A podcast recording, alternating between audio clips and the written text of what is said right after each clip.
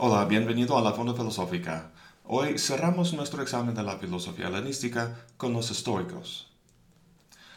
De todas las filosofías del mundo helénico, el estoicismo es la que más tiempo duró, más influencia tuvo y más renombre tiene hoy en día.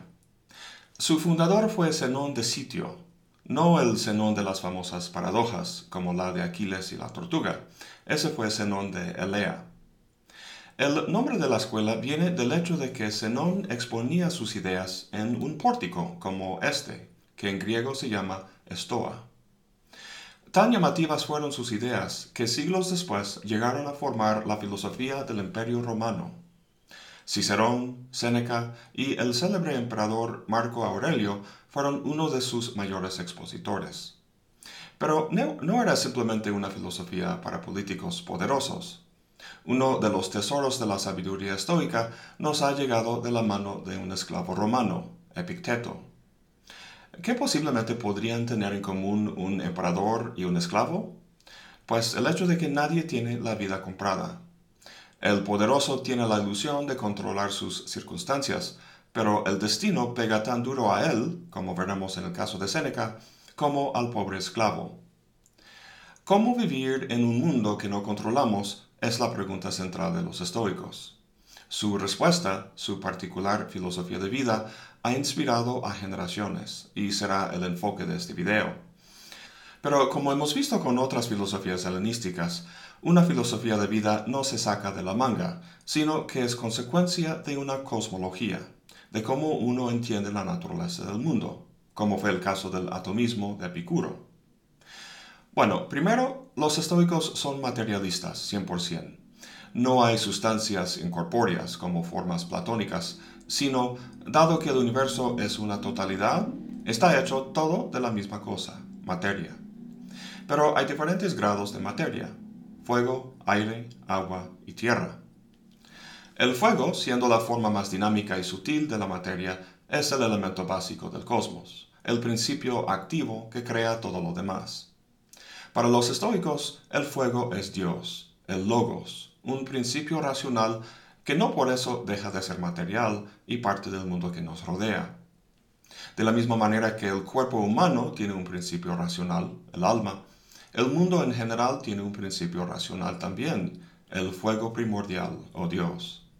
El alma y Dios son entonces de la misma naturaleza.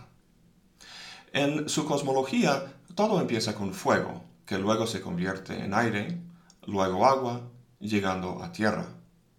Se parece un poco a nuestra cosmología del Big Bang, todo empezando con una explosión de energía que a lo largo del tiempo se condensa en formas más materiales como planetas. Y ahora que lo pienso, la relación entre este elemento activo del fuego y el pasivo de la Tierra se expresa en la famosa ecuación de Einstein, de E es igual a mc al cuadrado, la energía, el fuego, es convertible en materia, bueno, la masa de un objeto material, y viceversa. El punto de todo esto es que este principio racional, el logos, se expresa como ley. Dado que todo proviene de la acción de este logos, el universo está sujeto al, al, ejercicio absoluto de esta ley en términos de la rigurosa relación de causa y efecto. Y por tanto tenemos en los estoicos una visión determinista.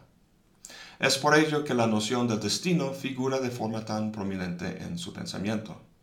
¿Sabes cómo se llama la diosa del destino para los romanos? Necesitas, un nombre muy apropiado, ya que en un mundo determinado todo sucede de forma necesaria. Ahora, seguramente dirás que si hay un determinismo total, ¿qué chiste tiene actuar de una forma u otra? ¿Por qué ser estoico en vez de epicurio, por ejemplo, si todo acaba de cierta forma determinada? Bueno, tanto la idea del determinismo como la de la libertad son tesis metafísicas. Es que la realidad puede ser interpretada de las dos maneras y no hay forma independiente de averiguar cuál sea la posición correcta. Entonces, vamos a llamar la postura determinista de los estoicos un postulado moral la idea es que uno puede vivir mejor, más tranquilo, suponiendo que las cosas se rijan por la necesidad que suponiendo que todo vaya en función de tu libre albedrío. Más adelante veremos por qué. Pero de entrada es obvio que hay muchas cosas que no podemos controlar, que no dependen de nosotros. La muerte, la gravedad, el dolor, el proceso biológico de la vida, eclipses. La naturaleza se rige por un logos que es implacable en su ejercicio. Imagínate el campo de la genética que hoy en día muestra el profundo grado en que la biología influye en nuestra vida.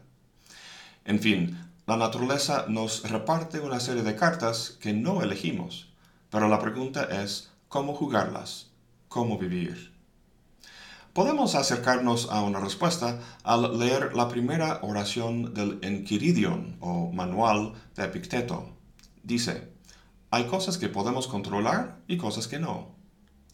Esta distinción es la más básica e importante en la ética de los estoicos, una que la mayoría no tienen en cuenta cuando toman decisiones. ¿Qué concepto de la buena vida tiene la mayoría? Pues hay mucha variedad de opinión. Para muchos es ser rico, para otros famoso, viajar, conseguir el grado de doctor, vivir en una casa grande, ganar el premio Nobel, etc. Esos son sueños de mucha gente, deseos que quisieran realizar en su vida, cosas piensan que les harían feliz. Posiblemente, el estoico no dice que sea malo tener dinero o conseguir un grado académico, solo que esos objetivos no están bajo nuestro control, son cosas externas a nosotros.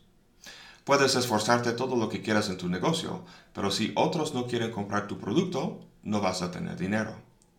Puedes estudiar todo lo que quieras, pero es un comité académico lo que te confiere el grado.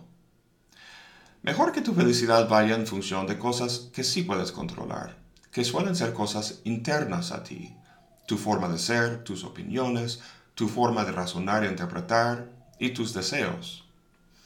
Tiene mucho sentido lo que dicen.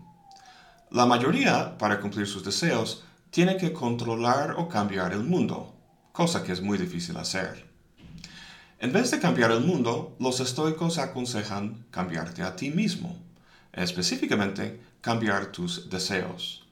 Lo que los estoicos desean es la tranquilidad, que literalmente significa no ser perturbado. Si nuestro bienestar depende de cosas externas a nosotros que no controlamos, inevitablemente experimentaremos la perturbación. Incluso cuando logramos los objetos de nuestros deseos, experimentamos ansiedad y intranquilidad durante el tiempo antes de cumplir el deseo, porque no sabemos si se va a cumplir o no.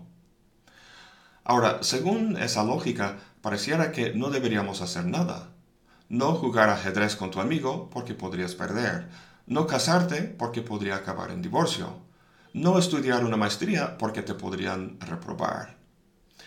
Pues por supuesto hay que participar en la vida, pero con una mentalidad distinta a la de la mayoría. Una que plantea metas internas en vez de externas. Si juegas un partido de fútbol, lo que está bajo tu control es jugar lo mejor que puedas. Si ganan, pues es un extra, pero no debe ser la meta principal. Perdiendo o ganando, lo que posibilita la tranquilidad del estoico es su virtud, su condición interna, su forma de reaccionar a los acontecimientos de la vida. El diccionario define la forma de ser del estoico como ecuánime ante la desgracia en la imaginación popular, el estoico es alguien fuerte, impasible, hasta frío a veces. Creo que el personaje cultural que mejor ejemplifica al estoico es el señor Spock. Si no reconoces a esta persona, significa que no eres tan viejo como yo. A lo mejor la nueva versión te resulte más familiar. Su jefe, el capitán Kirk, es muy volátil y apasionado mientras que Spock se ha liberado de las pasiones a través de la razón. Suena un tanto neurótico, ¿no? Reprimir las pasiones con la razón. ¿No sería más divertido ser como el capitán Kirk? Pues fíjate en esa palabra pasión. Su significado para los antiguos era angustia o sufrimiento, como en la pasión de Cristo. Tener pasión en ese sentido significa estar pasivamente sujeto a acontecimientos externos. Cuando nos tocan las penas de la vida, reaccionamos de forma emocional y sufrimos. No es que el estoico no tenga emociones y por eso no sufre, sino que ha transformado sus, sus emociones para que reflejen su juicio racional. A ver, me explico. Si alguien te espanta, tu corazón empieza a latir muy rápido y la cara se vuelve pálida. Esa es una reacción instintiva, fisiológica. Las emociones no son así de automáticas. Más bien son, para los estoicos, una especie de juicio y por lo tanto cognitivo. Por ejemplo, la emoción de la lujuria es un juicio de que el sexo es un bien fundamental que debe conseguirse como sea. Como juicio es falso. Si con la razón podemos identificar los juicios falsos implícitos en nuestras emociones y así corregirlas, entonces los sentimientos o emociones que surgen en el curso de la experiencia resultarán de juicios correctos, a diferencia de gente como el capitán Kirk, cuyas pasiones surgen de juicios incorrectos. La ecuanimidad del estoico ante la desgracia no es una señal de insensibilidad o frialdad, sino de que haya formado bien sus opiniones, que haya asignado el valor apropiado a las cosas. Nuevamente, la única cosa que realmente tiene valor es la virtud de uno mismo. Las cosas del mundo social como la riqueza, el estatus u otros atributos que dependan de la opinión de otros les son indiferentes a los estoicos. En nuestro mundo, donde la gran mayoría quieren ser ricos y sufren muchas cosas para lograrlo, el estoico dice que mucho más valioso que la riqueza es no tener la necesidad de ella. Es como una persona adicta a la droga y una que no. Mucho más fácil y tranquila la vida si no tienes necesidad de la droga en primer lugar. Y en cuanto a las desgracias naturales como la muerte, el dolor, nuestra finitud, simplemente hay una tranquila aceptación de esas cosas. Usar la razón para los estoicos no significa simplemente el análisis lógico, sino más ampliamente el intento de entender los procesos de la naturaleza y de poner la razón de uno en acorde con la razón o logos del cosmos mismo. Vivir de acuerdo con la razón y la virtud entonces es vivir en armonía con el orden divino del universo. Por tanto, el fatalismo que tratamos al principio. Es importante entender que el estoicismo no es simplemente un conjunto de reglas que uno aplica de forma racional en determinadas situaciones. La tranquilidad es producto de un constante acondicionamiento de las emociones, o lo que Pierre Hadot, en su fascinante libro La filosofía como una forma de vida, ha llamado ejercicios espirituales. Seneca dijo, quien haya percibido de antemano la llegada de las penas actuales, las roba de su poder. Es muy cierto eso. Si andamos pensando que todo siempre va a salir bien, las penas nos van a pegar más duro. En vez de eso, el estoico visualiza la desgracia.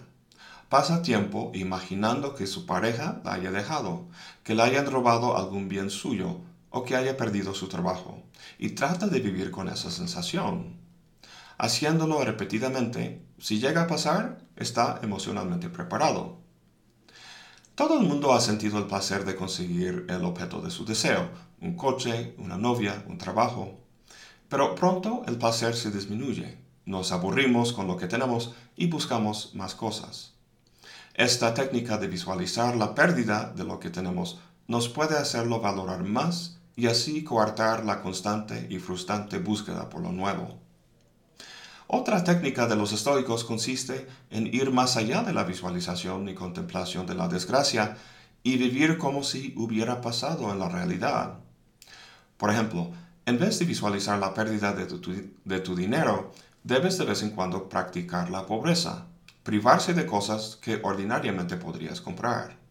Cenar, por ejemplo, solo un trozo de pan, o ducharte en agua fría, o caminar a la escuela en vez de tomar el autobús. Lejos de ser masoquista esta práctica, exponerse voluntariamente a incomodidades te hace más fuerte para cuando en verdad no tienes dinero, por ejemplo. La privación es como una vacuna. Al experimentar una pequeña dosis de ella ahora, nos da una inmunidad que nos protege en el futuro.